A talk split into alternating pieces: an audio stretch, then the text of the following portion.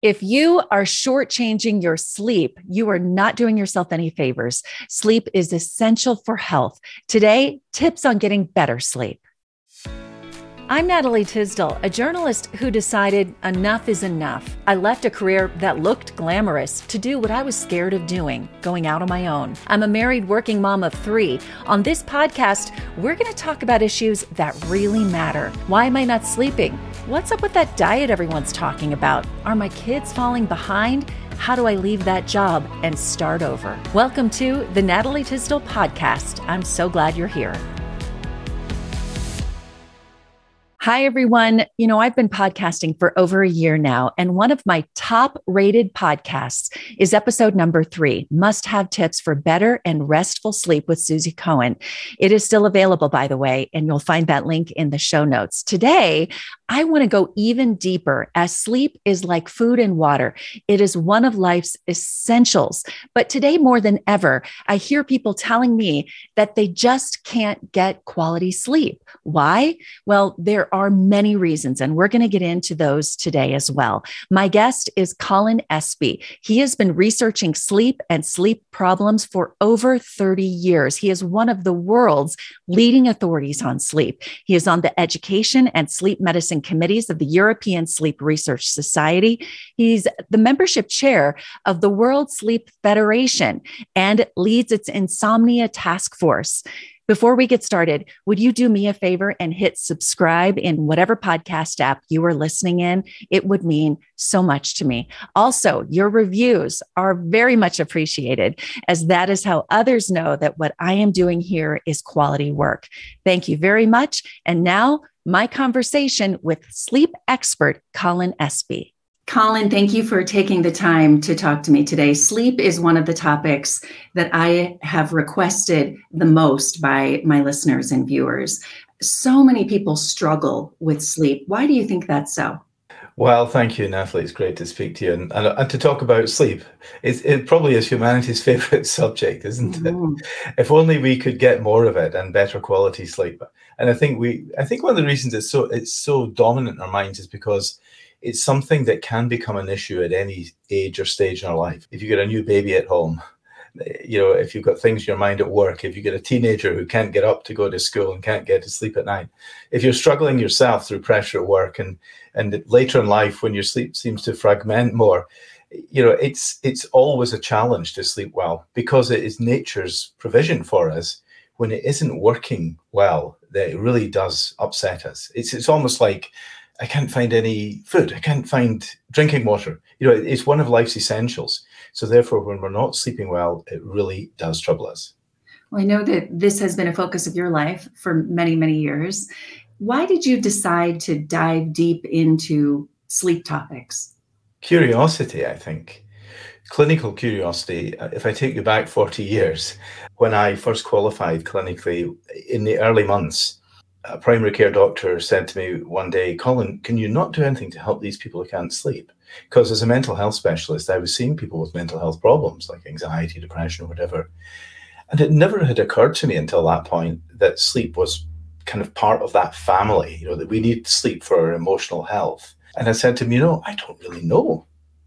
I, I, I didn't really know. We hadn't had much teaching or training about sleep or its disorders way back then, and even still, I think it's still a bit of a neglected topic. And I said, send me a few, send me a few patients, and that's how we got started. Just clinical curiosity. Do you think in the years that you've studied sleep that people struggle with it more today than they did 30, 40 years ago? I think it evolves. You know, I think compared to 30 or 40 years ago, there are probably more and more people working 24 7 because it's possible to do so with the internet for example. Mm-hmm. i think each generation brings fresh challenges. If we if we I, i'm old enough to remember gas lighting at least in some streets in, in the uk it wasn't the norm but there were still a few left around. And what that tells us is, is even electric light is a relatively recent invention. So the ability to stay awake to work you know hours of darkness is, is within recent history, within the last 100 mm-hmm. years or so. And then, of course, within the last 20 years, we've with this 24 7 society. So I think things evolve. Uh, and in each uh, generation, there is a fresh challenge, I think, for sleep. because sleep becomes no less important. It, it yeah. remains hugely important.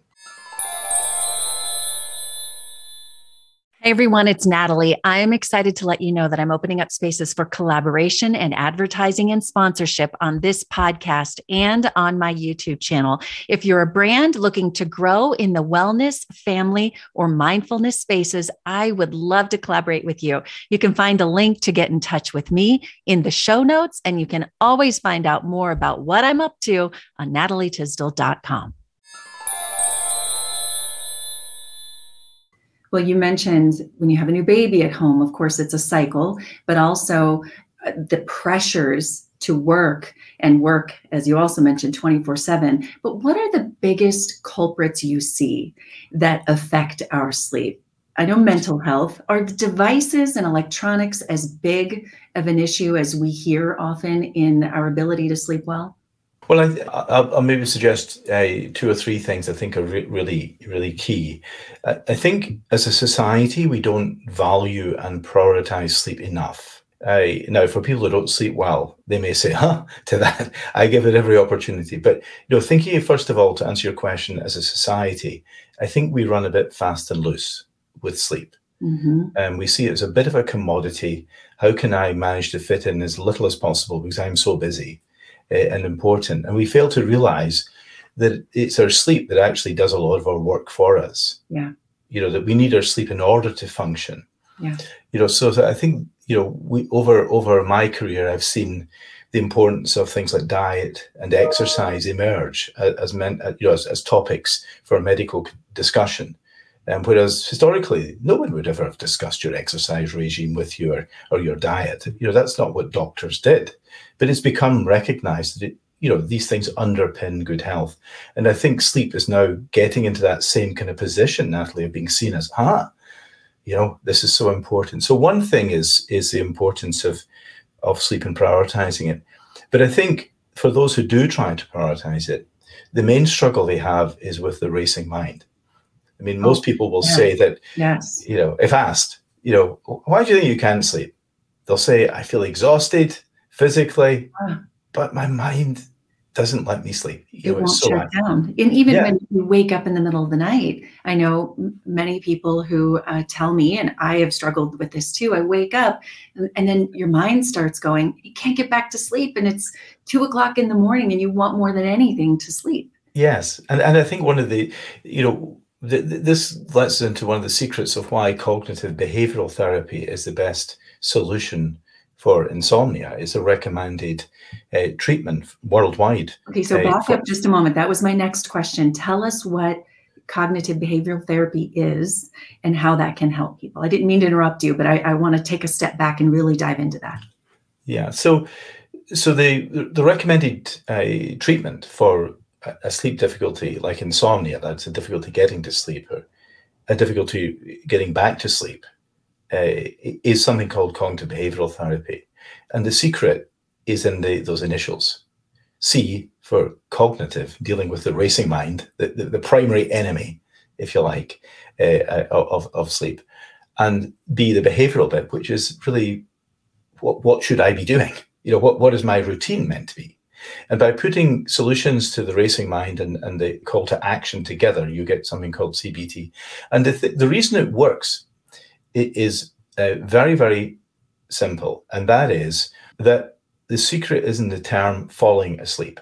You fall asleep, you don't get to sleep. Mm-hmm. And I think what happens is when we develop insomnia, we try to get to sleep. Yeah. We try to make it an active process. We try to take control of the situation uh, and then we try to fix it. And actually, by trying to fix it, and we, we become more preoccupied with it, and we get into this vicious cycle of the harder I try, I try to sleep, the more awake I become, the more frustrated I get.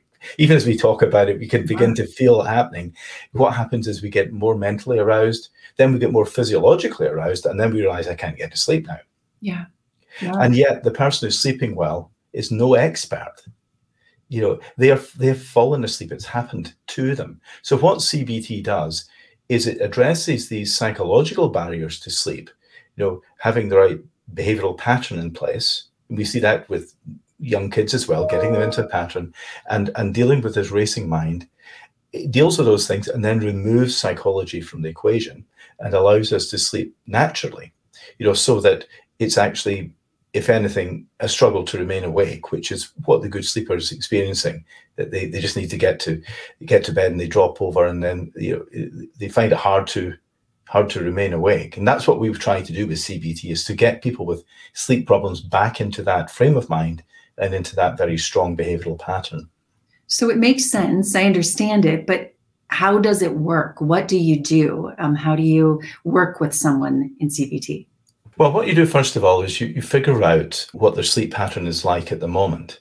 And often we work out something called your sleep efficiency. So if I was, if, if you don't mind, I'll ask you then, Natalie. Mm-hmm. I mean, how long are you spending in bed? You know, what's your typical length of time to spend in bed? And secondly, how much of that time are you actually asleep? Okay, so this is interesting. I've mentioned to you, and many of my listeners know that I did a morning show for many years. So my sleep was terrible. And yes. I felt the effects of that. That's why I started my own business in this podcast. So now, a year later, I'd say I'm typically in bed for eight to nine hours. Mm-hmm. Of that, I fall asleep very quickly mm-hmm. within 10 minutes. So probably asleep for eight of those nine yes. hours. However, often a few times a week, I will wake up in the middle of the night and my mind starts, I get yeah. lists going of what I need to do. so, yeah. So yeah. Th- th- this is perfect, right? So here we have you um, as being mostly a good sleeper, but occasional have difficulty sleeping, which I guess is is normal. We all have that from time to time. So your sleep efficiency there, if you're sleeping eight out of nine hours, you know, if we if we express that as a percentage, we're talking about somewhere probably towards ninety percent of, yes. of, of your of your night you're asleep. So you're a good sleeper, but commonly people with insomnia might only sleep, uh, you know, half of that. Yeah. Uh, four and a half of that, or they might not even, you know, if they're not might not go to bed for nine hours. But let's suppose they're in bed for eight hours, they might only be sleeping six, which is mm-hmm. 75 percent, which means you get twenty five percent of your time lying in bed to do that thinking mm-hmm. and that upset that you know on those occasional nights when you don't sleep well, Natalie, is a horrible experience, right. and and uh, it becomes like a vicious cycle of being unable to get to sleep. So what we do with CBT is we try to reduce. Now this may seem counterintuitive, but we try to reduce the amount of time people are spending in bed initially, because your natural instinct, if you're not sleeping enough, is to go to bed for longer. But all that does is it increases the length of time in bed and reduces that percentage figure. Yeah. Right. So what we actually do is say spend a shorter period. We call it's called sleep restriction or sleep compression, and you spend a shorter period of time in bed for a period of time, so that your ability to sleep so kind of catches up with the time you're spending in bed. So that then you begin to experience of I've got to wait up till till that time to go to bed. I've got to go up that time in the morning you know, that, you know, that doctor's keeping me awake. I could sleep longer if it wasn't for him. And then you really? Right. So then you realize that, that your your sleep your sleep drive, this mm-hmm. this drive to sleep is becoming kind of powerful again, and it, and it becomes difficult to resist sleeping.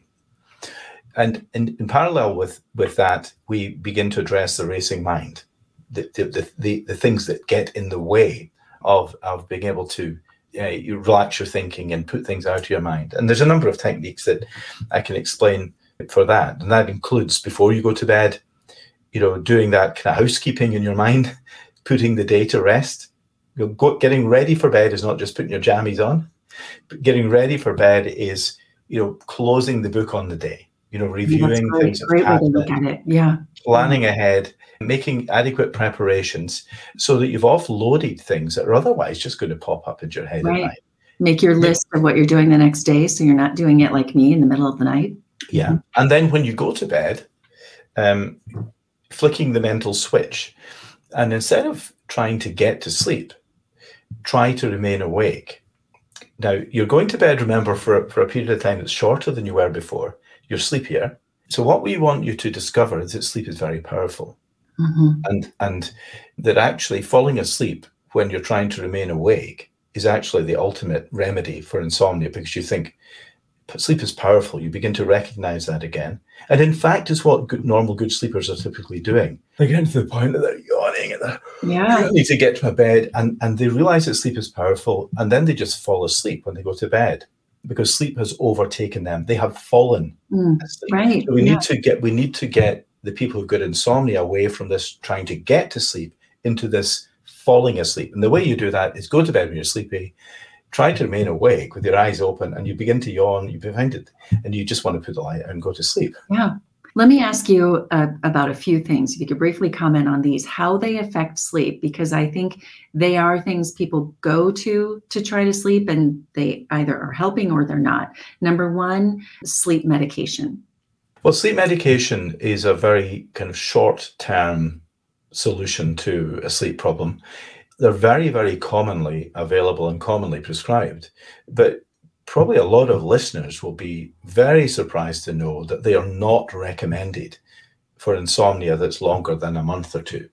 You know, if you've had difficulty sleeping for more than a month or two, you should, you know, the, the ideal is that you get access to cognitive behavioral therapy, not not sleeping pills, because they, they're not that effective. Their their benefits wear off quite quickly if you use them frequently. And they do not give you a normal night's sleep. They change what we call the architecture of your sleep. The components of sleep are not quite normal. And for some of these medications, they also you also have withdrawal effects or side effects. You know, but of course they're used commonly because nothing else is available. Someone is uh, desperate. Yeah. Yes, and this is one. This is one of the reasons that in, in the last ten years or so, I've been involved in developing a digital form of CBT. Uh, that is something you can follow on an app or on a, a, website, which takes these cognitive behavioral techniques and helps you to apply them in your life to get the benefit, and to and to in, is a way of also delivering clinical guideline care. I should say that it's very very important that when one considers you know treatment options you know for insomnia, one is thinking of you know differentiating you know apps from apps in the same way as one differentiates pills from pills mm. you know if you if you go into the the drugstore and just buy something uh, then of course that that may or may not work but you know that's that's something you've choose, chosen to buy yeah. It's, it's, maybe a lifestyle kind of thing, or maybe a vitamin, or it, it may be a homeopathic thing, but it's not the same um, uh, as if you like a, a you know a, a, medicine for the for the problem. So people understand the difference between pills and pills, and I think it's going to in time become the same with these kind of apps that are available. Some of them will be evidence based, you know, and, and, and will have clinical trials, research behind them that make them recognized in clinical guidelines as effective. And others are, you know, things that you're free to use, of course, but they don't necessarily come with that kind of, you know, expectation that they're going to benefit you. Yeah. Well, that's fascinating. And I and we're gonna talk in a moment about where people can find that and find more about you. But I, I want to rapid fire a couple of other things and get your take on them. Yeah. Um, electronics, having our phones near us in our bed or watching shows while we're in bed. Talk about that for a moment. Yes. So this is a relatively modern phenomenon, mm-hmm. but perhaps in the past it was a book uh, or even a telephone. Remember that thing? Mm-hmm. A telephone at the bedside. Often people had their telephones in their bedrooms, and, and, of course they're in every hotel room. You know, so so these things, if you like, are, are, are there to distract us. You know, from the primary purpose of the bed or the bedroom, which is to sleep. And you you know, I think nowadays the the challenges, particularly for many young people, is is that they're engaged in social activities. So you have to break the social group norm to say, sorry guys, I, I need to I need to get some shut eye now. I need to I need to lie down, get to sleep. That can be difficult to do in the same way as it might be difficult to leave a party early, you know, uh, to, to be the party pooper says, like, I need to get home. You know, so you've got these social factors, you know, are part of it, I think. And of course, you might be interacting with people in other time zones as well who, who might not actually ready for bed at that point. And and a lot of the games that people engaged in are very stimulating. I think those things are probably more important, to be honest, Natalie, than, for example, the fact that the devices emit light. That can also be a, mm-hmm. that can also be a factor because uh, our circadian rhythm, our biological clock, is influenced by exposure to, to light. And, and the brighter it is, uh, the, the more um, alerting effect there is in the brain. But I think, you, you know, the emphasizing the other things because I think they're commonly over, overlooked, which is really the the arousal associated with the the enjoyment of the interaction, the game, uh, and and the and the difficulty in withdrawing from it. It would be best if people could leave their devices in another room, and it shouldn't really matter if you're going to bed when you're sleepy and you're going to sleep anyway. And so, therefore, I think people with insomnia can use the devices as a bit of a crutch because it gives you something to do when you mm-hmm. can't sleep. Um, and, and I have every sympathy with that. But for most people, that isn't actually solving the problem. It's just, you know, continuing the problem. Uh, and, and that's where the CBT thing comes in, really to establish my best sleep pattern, help me to get it. So a, a, few other things I want to ask you about and how they affect sleep, or if they, if you think they they're not as big of a deal as we often hear. One being different types of foods, and the next being alcohol. Yes, well, alcohol is easy. Uh, let, us deal with it first because alcohol has a, a sedative effect, so therefore it makes us drowsy, eh, and it can actually help us to fall asleep more quickly. And of course, that is part of the difficulty because then if you've got a problem with your sleep, you, you may quite easily find that having a drink helps you to get to sleep. But if you were in my sleep lab, I would be able to show you that the sleep that you got under alcohol uh, is not a normal sleep. Uh, one of the things that alcohol does, for example, is it reduces what's called REM sleep, rapid eye movement sleep or dreaming sleep, which is actually very, very important for our emotional health and for consolidation of our memory functions. Uh, and alcohol in our system can abolish REM sleep. And then once the alcohol begins to work out of our system towards the end of the night, you get a surge, a rebound effect in this REM sleep, which can lead, if you've had a lot to drink, um, uh, to to dreams or even of quite a nightmarish quality. So, so alcohol has effects and has known effects on sleep, but none of those would be seen as therapeutic. You know, no doctor would recommend the use of alcohol. Now, f- food is interesting. I think the most important thing for me to say about food is when you eat and the amount you eat rather than kind of worrying too much about exactly what it is you eat. We talk about, you know, our body clock and we think of our sleep wake cycle. But the whole of our bodies, you know, are follow follow what's called a circadian rhythm. And that also relates to, for example, when we eat. All the organs in the body have this body clock function, and there's an ideal time for us to eat, uh, and there's a non-ideal time for us to eat. Um, so therefore, we shouldn't be eating too much before we go to bed. And quite often, with people's very compressed lives, very busy lives, they're working late, and they're getting the kids to bed, and they're not settling down. You know, they're very tired. They're not settling down for something proper to eat until really quite late on, and the body's still got to digest all this food uh, uh, during sleep, and that can interrupt uh, uh sleep. So, if possible, try to get into a sleep pattern as well as an eating regular mealtime pattern.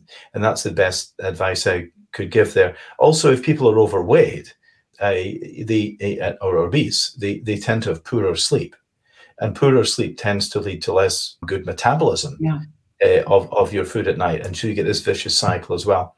Some foodstuffs do have stimulant properties, like uh, like chocolate has got quite a lot of caffeine in it. So you know, so one needs to be careful about the amount of caffeine one what is the ideal uh, amount of time to give yourself to eat before you go to sleep? Would it be a few hours? Yeah, I, we're definitely talking hours and not not minutes. So two um, hours um, before bedtime, or yeah. Do you, do you know what I would encourage? I want to liberate people a little bit on this because because sometimes when you do these kinds of things, it feels like you know it's a ministry of no fun, right? don't do this, don't do that, do what you're told. Yeah, do you know what I mean? And it also feels that we're entering a kind of very rule based system. You know, I want to liberate people from that a little bit and and say to people, experiment, experiment, because we're not all the same. You know, we're all we have individual differences, thank God. That, that's an important thing, right? And that includes our physical characteristics. The analogy I often give people is to think about your shoe size. I, I love to be in a big meeting room with 100 people and, and I, I, you know, say, I'm going to answer the question of how many hours sleep we should get. And, and everyone's waiting. What's it? He's the expert. He's going to know the right number. And I'll say, I don't know. I'll say, but I can tell you what the average might be because I can tell you what your average shoe size is. you're not if you swap shoes, you're not going to be comfortable. It's true. It's it's one thing, and you and you find that out by trial and error. Yeah. That's, that's my point. But what's so important about that, and I, I appreciate that you emphasize that, because as a health reporter for many years, I would always tell people, and to this day, I say you have to know yourself and your body, and you have to pay attention to it and not rely always on someone else. So experiment, mm. but then know I slept best when I didn't yes. have a lot of alcohol. And to note that and to do something about it instead of just following what someone else says is right for you. Yes, and I, and I think perhaps in modern society, um, there's greater uh, respect for people who've got a value-based system like that. That I choose not to eat this, or I choose to have my meals at these times, mm-hmm.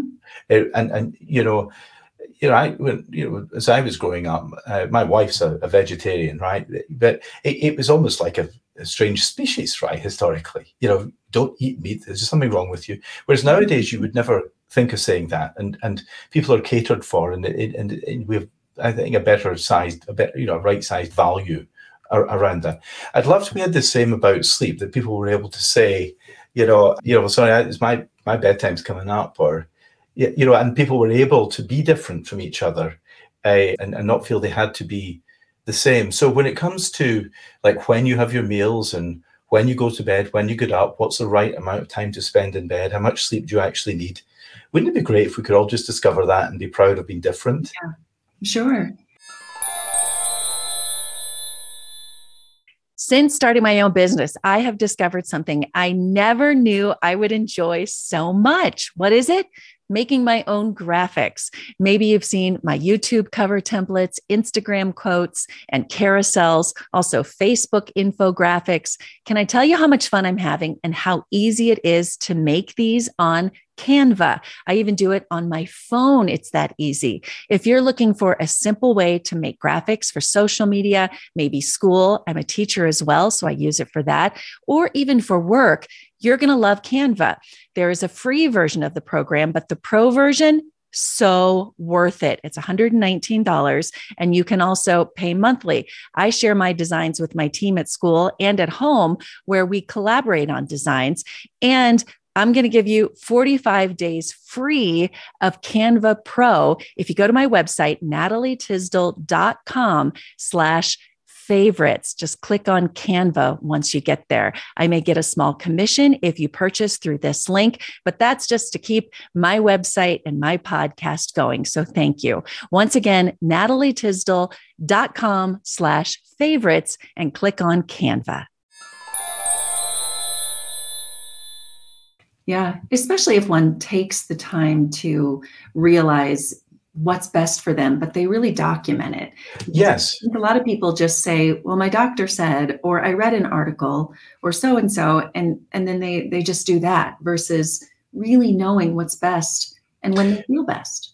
Yes. Yeah, I think that's a great, great point. You know, if people are, are doing this kind of experiment, then it is a kind of scientific method, uh, yeah. as you're saying. And, and so therefore people should be you know, without obsessing about it, taking a few notes, making a few observations, and and you kind of discover, you know, through that. And and if you went, you know, if we followed the analogy of your shoe size, that's surely what would happen if you if you went to the, the shop uh, and, and you didn't know your size, you would try things on or they'd be measured and you would take a note of the measurement and oh, this is the size yeah, you know, the shoe I need. So when you go for a new shoe, say, what size are you, sir?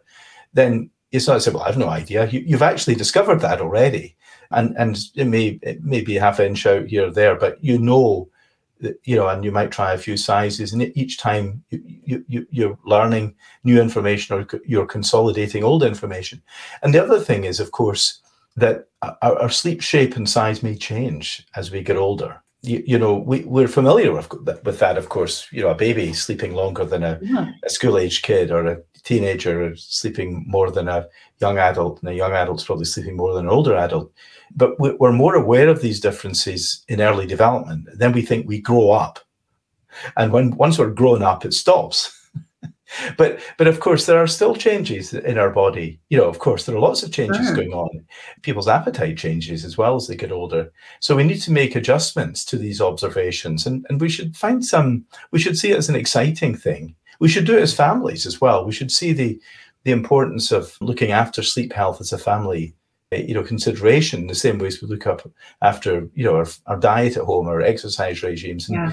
we should encourage each other to to stick to you know decisions that we've made rather than undermining them yeah, most definitely. Okay, I know there are people listening who are thinking, okay, Colin, give me information on this app and where I can where I can learn a little bit more about the the program that you talked about and that type of yes. therapy. So tell us where we can find that. Yeah, so so the company I I, I co-founded is called Big Health. Uh, so bighealth.com you can see uh, and hear more about uh, our program, which is called Sleepio, uh, S L E E P I O. Uh, and actually, it's available, you know, through quite a number of, you know, it depends who, who you work for, but quite a few of the employers actually make this available uh, to to their staff at no cost. So that might be the, the, the most important thing to find out uh, in the first place if you if you're eligible to to access it at no cost. There's also on there, incidentally, another program called Daylight, which is for people who are anxious. And both of these programs have been through clinical trials demonstrating that they have an what, we call an evidence base, a clinical evidence base to them. Another way you could access to to some of these techniques uh, is I did recently publish a uh, the second edition of a book, which I had first published in yeah, about 15 years ago, and the publisher was saying, you need to do a new edition of that. And it's just a paperback called Overcoming Insomnia. It's the second edition, and that's got a lot of these techniques in there uh, as well. But even Natalie, on the basis of some of the things I've said in this, uh, you know, podcast, there may be things that people can begin to try out and read up on. And as you were saying, try documenting things yourself to see what techniques are effective. The one thing I would say is that a lot of CBT seems like good common sense, which is great because common sense is not a bad thing. But don't underestimate how you might need to stick it and, and you you know a technique in order to make it work because mm. once people have established a difficulty with their sleep it can be a little bit stubborn but it can be moved if you stick at these techniques you know for a few weeks uh, often insomnia problems will, will uh, resolve quite quickly if we're persistent in working at them. And, and if we don't let our frustration get the best of us, but really, you know, follow the pattern, just like we would do with a newborn baby, we will get there. We'll get uh, you know, yeah.